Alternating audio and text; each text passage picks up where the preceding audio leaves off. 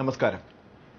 നമ്മുടെ കോവിഡ് പോരാട്ടത്തിൽ കോവിഡിനെതിരെയുള്ള നമ്മുടെ പോരാട്ടത്തിൽ ഏറ്റവും നിർണായകമായിട്ടുള്ള ഒരു മാസത്തിലൂടെ നമ്മൾ കടന്നു പോകുന്നത് അതായത് ശരിക്കും പറഞ്ഞാൽ ഒന്ന് രണ്ട് മാസത്തിലൂടെ നമ്മൾ കടന്നു പോകുന്നത് അത് വളരെ കൃത്യമായിട്ടത് മനസ്സിലാക്കേണ്ടതുണ്ട്. അല്ലാതെ നമ്മൾ നോക്കുന്ന സമയത്ത് നമുക്കൊരു പാൻഡമിക് ഫറ്റീഗ് അതായത് കുറേ നേരമായാലും ഓടി ഓടുന്ന് കുറേ നാളായാലും ഇതിന് വേണ്ടി പരിശ്രമിക്കുന്നത് ഇനി എന്താ നമ്മൾ ചെയ്യേണ്ടതെന്ന് തോന്നലുണ്ടെങ്കിൽ നമ്മൾ മനസ്സിലാക്കാൻ നമ്മൾ ശരിയായ ലാസ്റ്റ് ലാപ്പിലാണുള്ളത് നമ്മൾ കോവിഡിനെതിരെയുള്ള പോരാട്ടത്തിന്റെ എഗെയിൻസ്റ്റ് ഒരു ഒരു ആയിരം മീറ്റർ ഓട്ടം ആണെങ്കിൽ നമ്മളിപ്പം തൊള്ളായിരം മീറ്റർ എത്തി നിൽക്കുകയാണ്. ഇനിയുള്ള നൂറ് മീറ്റർ നമ്മൾ കൈവിടരുത്.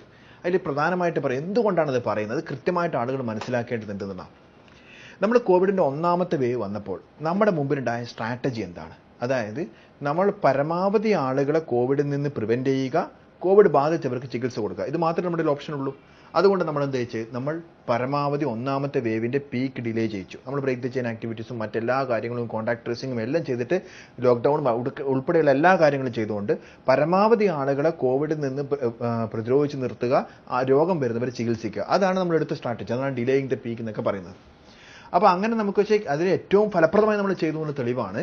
നമ്മൾ ഈ ഇന്ത്യയിലെ ആദ്യത്തെ കേസ് റിപ്പോർട്ട് ചെയ്ത സംസ്ഥാനമായിട്ടും അവസാനം ഉച്ചസ്ഥായിലെത്തിയ സംസ്ഥാനമാണ്. അതോടൊപ്പം തന്നെ നമ്മുടെ സീറോ പ്രിവലൻസ് എത്ര പേർക്ക് വന്നു പോയി എന്നുള്ളത് ശാസ്ത്രീയമായി പഠനം നടത്തി പോപ്പുലേഷൻ നോക്കിയപ്പോൾ കേരളത്തിലെ പത്ത് പോയിന്റ് അഞ്ച് ആറ് ശതമാനം ഏകദേശം പതിനൊന്ന് ശതമാനത്തിൽ താഴെ ആളുകൾക്ക് മാത്രമാണ് കോവിഡ് നേരത്തെ വന്നു പോയിട്ടുള്ളത്.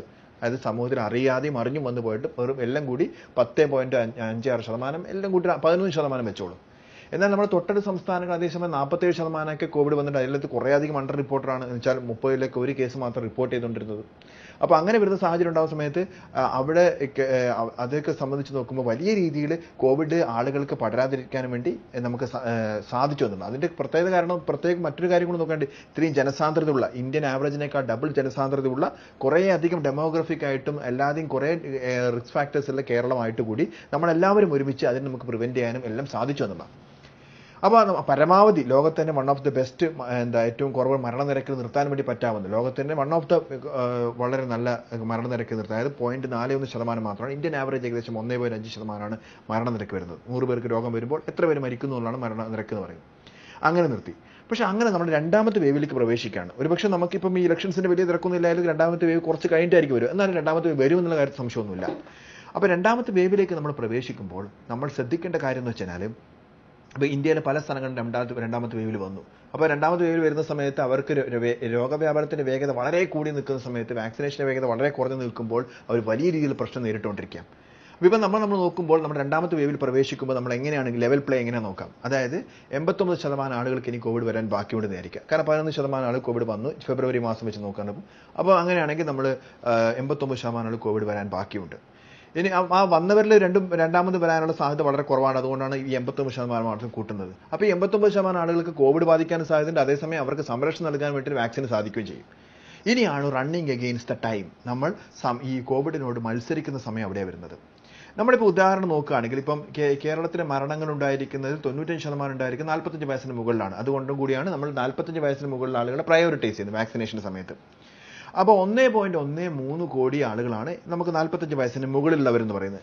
ഈ ഒന്നേ പോയിന്റ് ഒന്നേ മൂന്ന് കോടി ആളുകളെ നമ്മൾ സംരക്ഷിക്കാൻ നമ്മൾ എന്താ ചെയ്യേണ്ടത്? നമ്മൾ ഒന്ന് ചെയ്യേണ്ടത് അവർക്ക് പരമാവധി ആളുകൾക്ക് വാക്സിൻ എത്തിക്കുക. അല്ലെങ്കിൽ എല്ലാവർക്കും തന്നെ വാക്സിൻ എത്തിക്കുക. അതിന് നമ്മൾ എപ്പോൾ എത്ര എപ്പോഴാണ് ഉദ്ദേശിക്കുന്നത് പറഞ്ഞാൽ ഒരു മെയ് മാസം പകുതിക്ക് ശേഷം അതായത് മെയ് മാസം ഇരുപത് അത് പക്ഷേ നമുക്കൊരു പ്രശ്നമുള്ളത് വാക്സിൻ ലഭിക്കണം അതിനണക്കായിട്ട് അത് കേന്ദ്ര സർക്കാർ ലഭിക്കാനേ പറ്റത്തുള്ളൂ. നമുക്ക് സ്വന്തം വാങ്ങിക്കാൻ പറ്റത്തില്ല.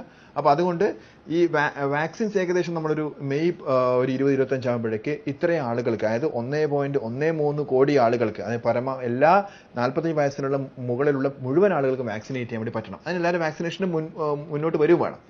അങ്ങനെ നമ്മൾ സാധിച്ചു കഴിഞ്ഞാൽ പിന്നീടുള്ള അതായത് ഒരു ഒരു മാസം കഴിഞ്ഞാൽ മാത്രം അവർക്ക് സംരക്ഷണം കാര്യമായിട്ടുണ്ടാവുക അല്ലെങ്കിൽ തുടങ്ങുക.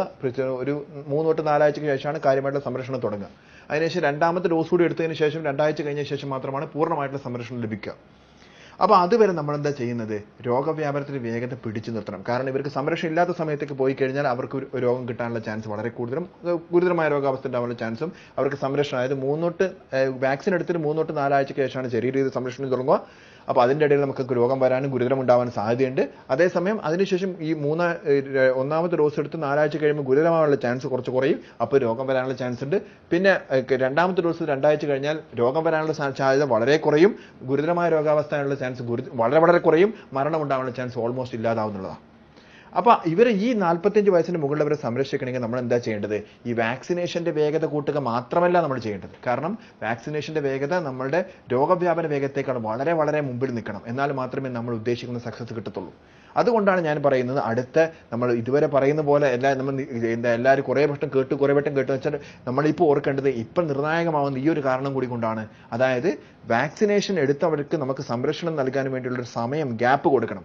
ആ ഗ്യാപ്പ് കിട്ടുക എന്നുള്ളത് ഏറ്റവും പ്രധാനപ്പെട്ട. അതിനെന്താ ചെയ്യേണ്ടത്? രോഗവ്യാപനത്തിന്റെ വേഗത പിടിച്ചു നിർത്തണം. എന്നാൽ മാത്രമേ സംരക്ഷണമുള്ളൂ അതുകൊണ്ട് അതുകൊണ്ടാണ് നമ്മൾ മൂന്ന് പ്രധാനപ്പെട്ട കാര്യം ഈ ഈ ഘട്ടത്തിൽ നമ്മുടെ ഈ കർവിനെ ക്രഷ് ചെയ്യാൻ വേണ്ടി മൂന്ന് പ്രധാനപ്പെട്ട കാര്യം പറയുന്നു ഒന്ന് നമ്മുടെ ബാക്ക് ടു ബേസിക്സ് എന്ന് പറഞ്ഞു കഴിഞ്ഞാൽ നമ്മൾ എസ് എം എസ് പാലിക്കാം. സോപ്പ് മാസ്ക് സോഷ്യൽ ഡിസ്റ്റൻസിങ് നമ്മൾ നേരത്തെ പറഞ്ഞുകൊണ്ടിരുന്ന കാര്യങ്ങളെല്ലാം വീണ്ടും നമ്മൾ പാലിക്കാൻ വേണ്ടി തയ്യാറാവണം. അത് ഇപ്പോൾ ഈ ഘട്ടത്തിലാണ് ഏറ്റവും കൂടുതൽ നമ്മൾ നിർണായകമായിട്ട് പാലിക്കേണ്ടത് നമ്മൾ ഓർക്കണം. നമ്മൾ ഓർക്കുക നമ്മുടെ ശരീരത്തിലേക്ക് വൈറസ് എത്തണമെങ്കിൽ എന്റെ മൂക്ക് എന്റെ വായ എന്റെ കൈകൾ വഴിയാണ് എന്റെ ശരീരത്തിൽ എത്തുന്നത് ഓർക്കുക. അതുകൊണ്ട് പരമാവധി നമ്മുടെ നമ്മുടെ ആളുകളെ മീൻസ് നമ്മുടെ കുടുംബത്തെയും നമ്മുടെ ചുറ്റുവട്ടത്തെയും എല്ലാ ആളുകളെയും പ്രൊട്ടക്ട് ചെയ്യാൻ വേണ്ടി നമ്മൾ ഈ പറഞ്ഞ കാര്യങ്ങളൊക്കെ പാലിക്കുക നമ്മളുടെ ജീവൻ സംരക്ഷിക്കാൻ വേണ്ടി.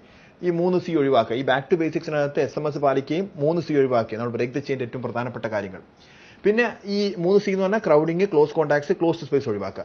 രണ്ടാമത്തെ ഏറ്റവും പ്രധാനപ്പെട്ട കാര്യം എന്ന് പറഞ്ഞു കഴിഞ്ഞാൽ നമ്മൾ പരമാവധി ആളുകൾ എന്തെങ്കിലും രോഗലക്ഷണം ടെസ്റ്റ് ചെയ്യാൻ വരുമോ ഇപ്പം നമ്മൾ ഓർക്കേണ്ടത് വെച്ചാൽ നമ്മുടെ ടെസ്റ്റിംഗ് കപ്പാസിറ്റിയുടെ താഴെയാണ് നമ്മൾ ടെസ്റ്റ് ചെയ്യുന്നത്. എന്ന് പറഞ്ഞാൽ എന്തുകൊണ്ടാണ് ആളുകൾ ടെസ്റ്റ് ചെയ്യാൻ വരുന്നില്ല. എല്ലാവരും സാധാരണ പനിയൊന്നും സാധാരണ പനിയൊന്നും ഇല്ല കേട്ടോ നമുക്കിപ്പോൾ രോഗം ഉണ്ടാവുന്ന നമ്മളിപ്പോൾ സമൂഹത്തിനകത്ത് നമ്മൾ ഇപ്പോൾ ആഫ്രിക്കയിലായിരുന്നെങ്കിൽ നമ്മൾ സാധാരണ പനി വന്ന അവിടെ മലേറിയ പിന്നെ എന്താ ഇത് yellow fever Kyasanur forest disease കുറേ കാര്യങ്ങൾ അവിടെ സാധാരണയാണ്.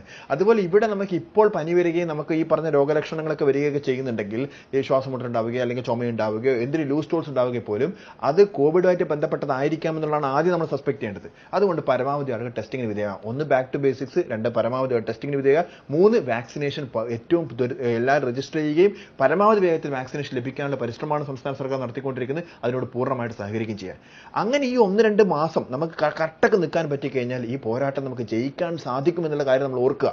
അങ്ങനെ ജയിക്കാനുള്ള സാധ്യതയുണ്ടെങ്കിൽ ഇപ്പോൾ മാത്രമാണ് ഓർക്കുക. അല്ലെങ്കിൽ നമ്മൾ രോഗവ്യാപനത്തിന് വേഗത വിട്ടു കഴിഞ്ഞാൽ പിന്നെ വാക്സിനേഷൻ നമ്മൾ ത്വരിതപ്പെടുത്തിയിട്ടും കാര്യമില്ലാത്ത സാഹചര്യമാവും. അത് അതാണ് മഹാരാഷ്ട്രയിലും ഗുജറാത്തിലൊക്കെ സംഭവിക്കുന്നത്. അതുകൊണ്ട് നമ്മൾ പരമാവധി ഇതിനോട് സഹകരിക്കുക. മറ്റെല്ലാ കാര്യങ്ങളും ഇവിടെ അവൻ ചെയ്തില്ല ഇവൻ ചെയ്തില്ല മറ്റവർക്ക് ബാധകമല്ലോ ഇവർക്ക് ബാധകമല്ലോ എന്ന് നോക്കിയിരുന്നു കഴിഞ്ഞാൽ നമ്മൾ അതൊക്കെ ഒരു പരിധി വരെ പറയാൻ പറ്റുള്ളൂ. കാര്യങ്ങൾ കൈവിട്ട് പോകുന്നു അല്ലെങ്കിൽ വല്ലാതെ കൂടിക്കഴിഞ്ഞാൽ പ്രശ്നങ്ങൾ നമ്മൾ വിചാരിക്കുന്നിടത്ത് നിൽക്കില്ല എന്നുള്ള കാര്യം ഒരിക്കൽ കൂടി ഓർപ്പിച്ച് നിർത്തുന്നു. സോ നമ്മൾ ജീവന്റെ വിലയുള്ള ജാഗ്രത പുലർത്തുക. So let's break the chain and crush the curve.